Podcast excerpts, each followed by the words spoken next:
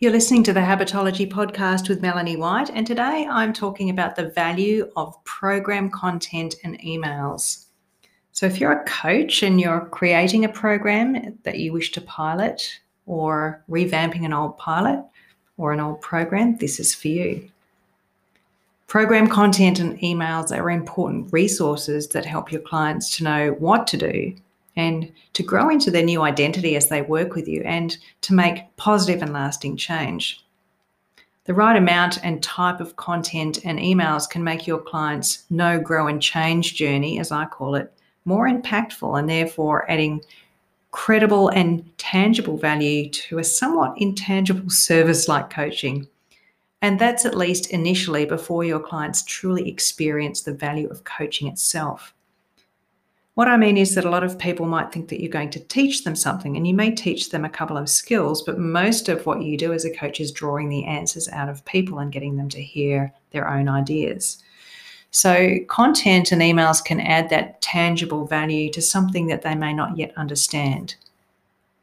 When creating content and emails, it's really essential to consider the customer journey and the user experience and that means what's going on for them when they're changing. That's the customer journey. How what's their process of change like? What are they experiencing in their daily life? And user experience is what's it like to interact with you and receive the service. And when you understand both of those things you can meet your clients where they're at and meet their needs and wants. Simply listening to and addressing somebody's needs is a great way of adding value by the way now, I like to call content and emails assets. And the definition of assets is really things that you own, including your own intellectual property and content that has an economic or other value. So let's talk about content assets. Here are some of the ones that you can create and use in a pilot program or a completed program. Now, let me just say that you wouldn't use all of these. You would want to talk to a focus group and find out what would they want and expect out of a program please do that first and get as much information about their wants and needs as possible before, during, and after building out a program. Even if you're building an educational program and not a pilot program, you need to do this so that you're giving people exactly what they want and they're more likely to buy it in future, other people like them. If you create something that you think is a good idea, but you don't test it or you don't build it with clients or get feedback, it's possibly not going to work. You want to create something that solves a tangible problem for someone, and you can only do that by understanding what the problem is in their words, what their experience is of it, and what the obstacles are that they need to overcome. So, without further ado, let's talk about some content assets. The first one is a getting started guide. This is essentially a program roadmap and welcome guide for your clients all in one. It explains briefly how your program works. It might include housekeeping items like how to book appointments or log in, etc., how to whitelist your email, and it also gives an overview of what they're going to do or the key phases of change that they're going to make in your program. The second one, a second type of content that is, is written and verbal quizzes. Now, everybody loves to learn more about themselves. And as coaches, we know that self awareness is a first and important step for making change. It's a prerequisite for creating a compelling vision. And that's because you want to understand where are you right now and where would you like to be. Quizzes and questionnaires help with that. So do reflective worksheets.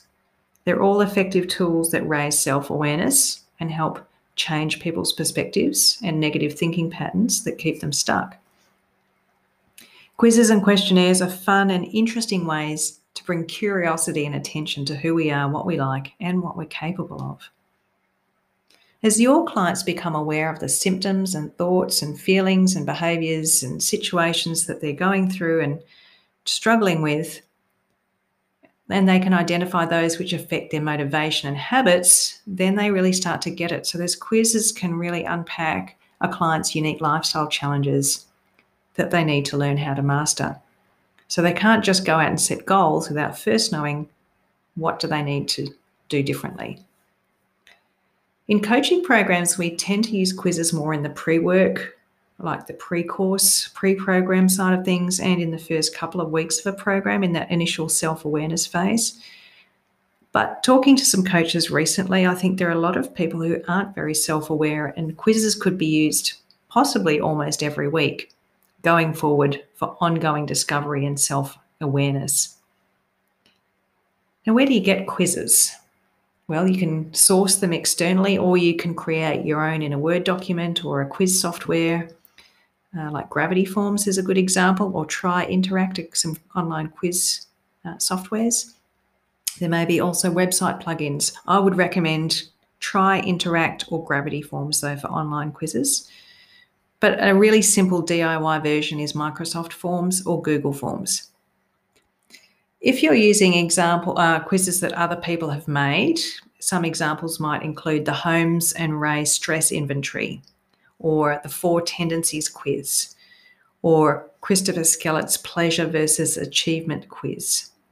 There's a doer versus thinker quiz. There's a stress type test, or maybe a life balance quiz, or any sort of a personality quiz such as a Myers Briggs type test. You can get links to these quizzes that I'm talking about in the blog post on my website that relate to this podcast. Another great piece of content is a monitoring tool. And we all know that recognizing success makes us feel like we're getting somewhere, right? Think about a time when you were trying to do something, get fitter or lose weight or eat better, if you're documenting that journey and you're seeing tangibly what's changing, you feel like you're achieving something, right? Along the way, not just at the end, but this feeling like, hey, I'm really doing it. I'm actually succeeding. And that creates an immense sense of value, especially in a program you're, you're going to associate the value with the program that you're in. The funny thing is that although it feels great to feel successful, very few people take the time to recognize their efforts. How often do you recognize your own efforts, your progress, and your incremental results? How often do you reflect on that? We all live with ourselves every day, and maybe we're too busy to do that, but perhaps the subtle changes that occur on a daily basis are hard to see and acknowledge. We all have blind spots. So that's why I feel like monitoring tools offer a really powerful way to help your clients to recognize some of the more subtle but really important changes that they're creating in their life, their body, or their mind. I've got a whole episode on this. Um, I can't remember which number it is, but I do have an earlier episode around monitoring. You can use monitoring tools from the first week of your program to help your clients feel good and see some hard data that shows hey, the program's giving specific benefits and results. Some of those tools, those monitoring tools, could include a rating of 1 to 10. I like to use these in a coaching session to help a client rate their energy, stress, hunger, sleep, or whatever. Write them down and see how they change from week to week based on what they're doing. So, those are some really good indicators that the activities that they're doing during the week are having a tangible effect on different areas of their health and well-being. A weekly goal review with percentage success is a great way to measure improvement because if you're achieving each of the weekly goals, the action steps that you're taking, it's telling you that you're being accountable to yourself, firstly, by doing them, and secondly, that you are moving towards what you want. So, that weekly goal review is really important. Doing a goal review in the middle of a program in the last week is helpful to get a big picture view of change. So I think that's a really important monitoring tool. And you might want to create a worksheet on that. How have you gone so far? What's your progress towards your three monthly goals? How are you feeling compared to when you started? That sort of monitoring tool is a bit more touchy feely, but really important. Wellness wheels are fantastic as before and after visuals to see what's changed with my satisfaction in different areas of life. Reflective journals can be used as monitoring tools. And there are some of the more practical tools like blank meal plans or blank schedules or things that you can tick off glasses of water or workouts, progress charts or spreadsheets. All of those sorts of things are helpful, and checklists are too. And in fact, anything that helps a client tick things off and see them is a really great monitoring tool. It's not just about what your program is helping them achieve, but it's them helping them to feel more confident in themselves and to start trusting themselves a bit more that they'll do what they say they're going to do. So that type of monitoring, that type of content, that monitoring tool is really important. Homework tasks are also valuable content assets. You can deliver homework via email, or perhaps you have a, a vault or a portal where you store resources. If you do this, I would recommend that this is it's obviously in addition to a client's own weekly weekly goals, and I would say that homework is optional. It might be something that they'd like to try or experiment with if they have the time and interest. So it's up to them. Homework generally falls into the category of skills development, which is building self efficacy, challenging yourself, or self awareness. So, here are three examples of these types of homework. For skills development, you might invite a client to create their own tool for monitoring exercise based on their learning style or to practice reframing negative thoughts. I had a client build her own exercise tracking tool and she did it in Excel and she made it into the shape of a mountain somehow, which was really cool and visually that was great for her. A challenge style homework task might include inviting a client to say no to something that's a really simple thing. Or to set a boundary with somebody or with themselves around their working hours. In a group setting, it could be about getting two to three teams in your group coaching program, that is, to complete a fun task such as your highest number of exercise minutes. So if you're running a group, you can send people away to do homework. That means they work together to maximize their number of exercise minutes or steps or whatever it is. That could be something interesting to do. It's just to liven up the group a bit. You could also invite your client to do something that's a bit of a stretch for homework.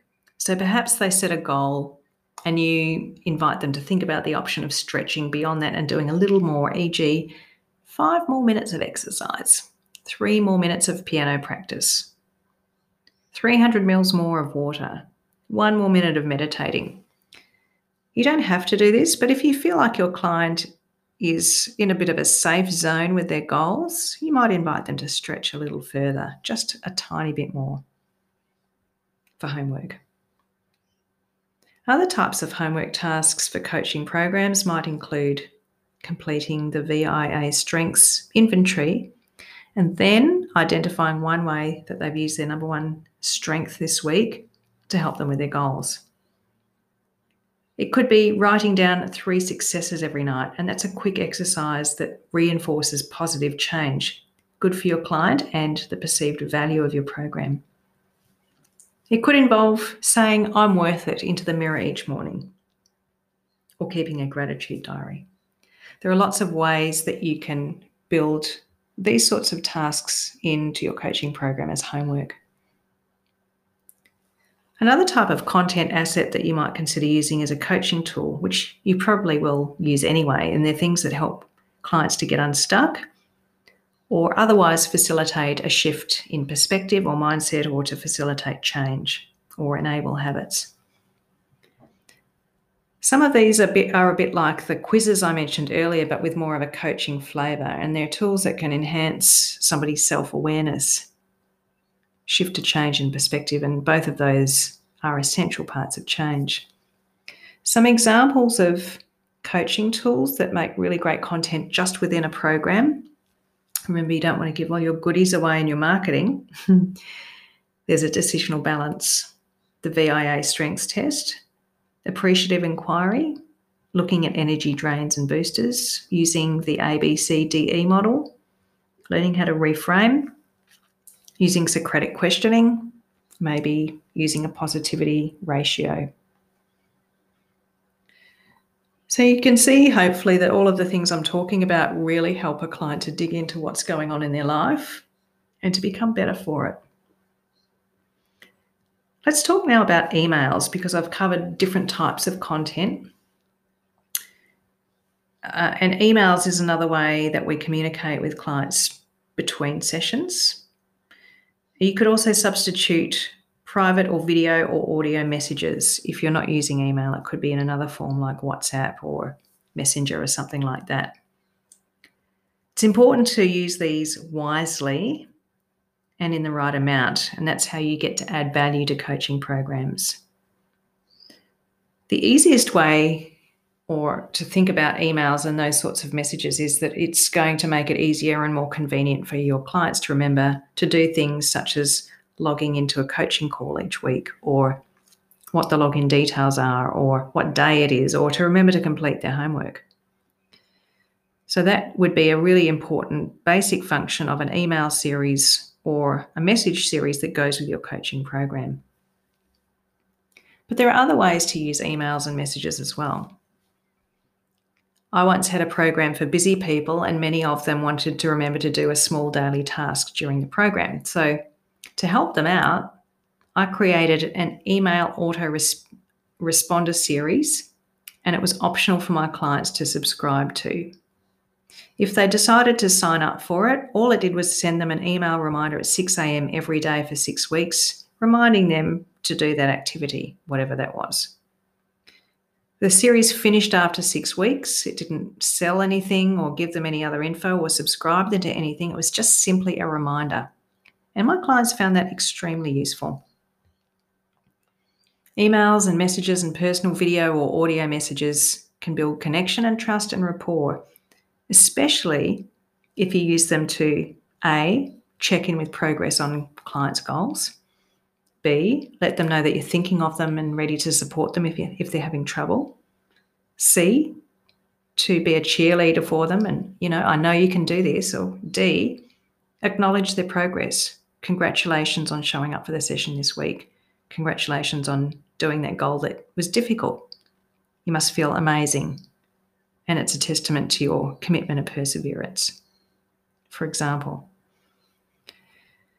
So, in short, emails can support a client to deliver content to them, but also to remember to do things, to feel supported in tough times, and to feel acknowledged and valued.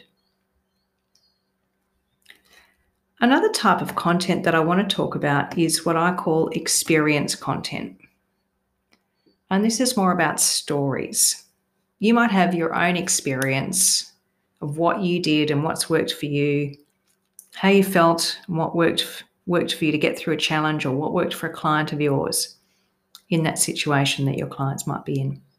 And it's super helpful to share that with program members so that they get different perspectives and feel like they're not alone and on their own. Experience content, sharing an experience, yours or someone else's, could be delivered as a live or recorded video, an audio, a blog post, or small snippets. There definitely needs to be context added.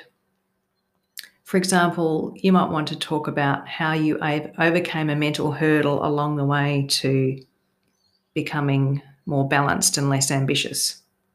And so you tell a story about that with a specific example. Or maybe there was a specific tool that your client used to finally get out of bed at 6 a.m., and you would talk about the experiment process and how they came to choose that tool and what difference it made. So you're padding out not just the tool, but how it worked and how it made them feel. Or it could be a story of how someone redesigned their environment so that they were no longer tempted by something. Here's an example I used to work in an office, I ran a business, and we had people bringing in charity chocolates, which were great. There were a couple of people that sat facing the charity chocolates each day and they got sucked into eating a whole bunch of them. So we had a conversation about whether they whether we decided as a company to keep the charity chocolates in place or whether individuals would just need to we moved the box into a different place where they couldn't see it. So that would be a story about redesigning the environment so that people are no longer tempted. That could be something, there may be a version of that that you could share with someone. Stories are so powerful because they help people to imagine themselves in the same position and what it would be like to succeed and to believe that they can. So that's experience content. Now, I'd like to talk about value adds. I've got so much to talk about with content, it's unbelievable. And you definitely don't want to use all of these things.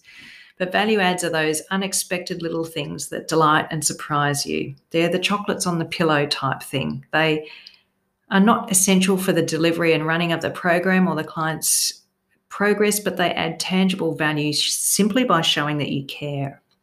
So the goal is to make the client feel personally valued, supported and or rewarded. It enhances their user experience, their experience of working with you. That it's the opportunity to convey thoughtfulness. And some examples could include a physical welcome gift, like a goodie bag or a book voucher as a thank you for signing up to the program. Maybe a personalised welcome letter. Perhaps a branded journal and pen, easy to start with. Maybe a beautiful worksheet that you create and a version of that that they use every week. Perhaps a recipe booklet. Maybe a recommended reading list. Maybe some links to relevant TED Talks Maybe it's reaching out and offering a surprise 15 minute chat to help people get through things. Links to how to or why style blogs or podcasts that you've created or that other people have created that you think would help them on the journey. Maybe a completion certificate. Maybe a completion gift. Perhaps a personalised thank you letter maybe a follow up postcard four weeks after the program to say, Hey, how are you going? I'm thinking of you. What's your life like now? For any of those types of value adds, some can be used within a program, and you could get your clients using them straight away in sessions and for homework activities. That can significantly boost their self awareness, achievements, and results. For example, the fitness tracker that you give them as a gift. They can use that to help them achieve their fitness goal. Value adds can also be used outside of a program to help a client feel heard or acknowledged or valued.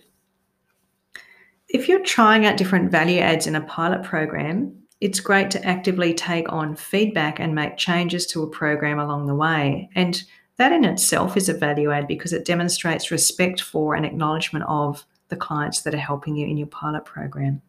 It's a way to add what you could call emotional value and to build trust and rapport. So let's summarize what we've talked about today. It's pretty clear, to me at least, and hopefully to you, that content and emails and other media aren't about pushing your story or information on people or forcing them to do or buy anything or to do it your way. Content and emails and other types of media like that are truly important for supporting and helping your client on a sometimes challenging and uncomfortable journey to change and to demonstrate that their journey and success is your priority. Best of all, you don't need reams of stuff. You just need a few pieces of well placed, super useful content to support their journey to know, grow, and change. So, based on what you know of your ideal clients, what could you create that would add the most value to your client's journey? And when are you going to ask them exactly what they want and need and how they'd like to receive it. That's where the rubber hits the road. Create a focus group and go back to your ideal client to figure out what they want. Okay, everyone, thanks for listening. Long episode today. I had to get a whole bunch of stuff out because it's really important. Look forward to seeing you next time and bye for now.